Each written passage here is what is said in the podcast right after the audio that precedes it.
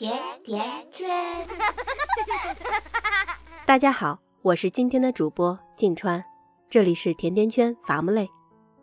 听咱们节目的大部分都是父母，自从有了孩子以后，我们自己省吃俭用，将省下来的钱去给孩子报兴趣班、辅导班，让孩子能上更好的学校。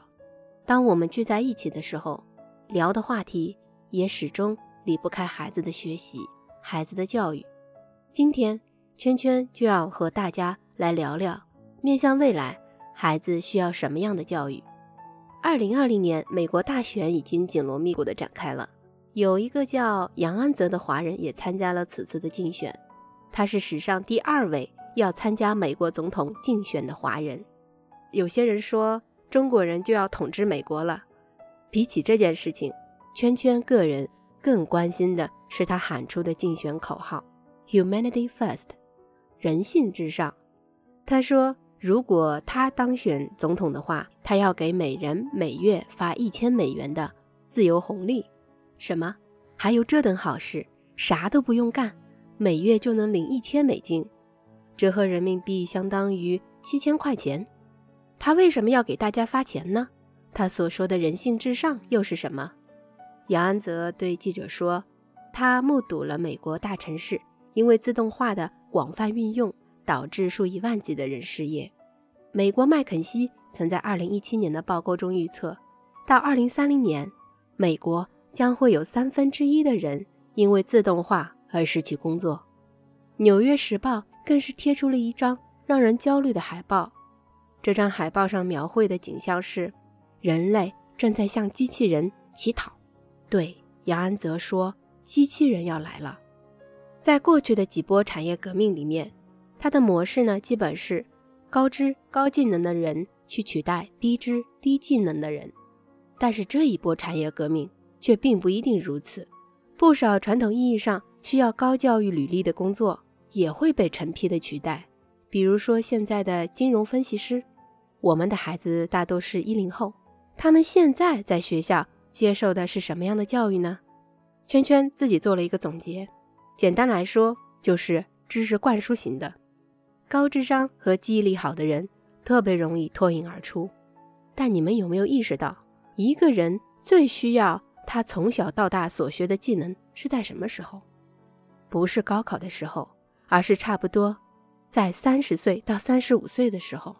也是人的心智、体能、社会关系等等达到成熟的时候，也就是我们孩子的二零四零、二零五零年。在听节目的小伙伴们，你们知道二三十年后那个时候的世界是什么样的吗？有人说，未来将是一个高度关联、无孔不入的智能世界。以往依靠智商和记忆力，还有某些重复性技能的工作岗位，早晚。会被计算机和机器人取代。就说说现在的人工智能吧，十分钟可以读两千万份的论文，然后诊断出病情。会下棋，大家已经都知道了。有的呢，已经可以做同声翻译了；有的还可以自己写新闻；还有的甚至会唱歌，比如前阵子开过演唱会的虚拟 3D 人物洛天依。你们有想过吗？我们的孩子。在二零四零年、二零五零年，有可能会遇到一个全新的规则。面向这个全新的规则，我们的孩子到底需要什么样的教育呢？爱因斯坦他老人家早就给出了一个答案。他曾经说过：“我从来不记忆和思考词典手册里有的东西，我的脑袋只用来记忆和思考那些还没有载入书本的东西。”未来知识会越来越多，多到学不完。未来不变的是变化本身，并且变化会越来越快。所以，圈圈主张要教给孩子的是终身学习的能力，学什么都没所谓，只要他不厌恶学习。其次，他还要学着释放出最真实的自己，挖掘出最好的自己，成为一个人，一个优秀的人，而且是最大程度上。和机器人不一样的人，一个从理性走向感性的人，有共情能力的，会玩的，有生活追求、有生活情趣的，有存在意义感的人，会创造的人，会给这个世界带来惊喜的人。现在，圈圈大概明白杨安泽所说的人性至上是什么，又为什么要给大家每月发放一千美金的自由红利了。未来会有大量的人失业，这群人被过去的知识和经验固化，会被时代抛弃。在中国也是一样的，我们这群中老年人，还有包括现在新一批的成长起来的年轻人，都逃不过这一劫。给你一笔钱，让你至少有一份安稳的生活，可以去追逐自己的梦想，不在现在过去的经验里和舒适区里不可自拔。社会不需要螺丝钉了，需要有生活情趣的人，有自己追求的人。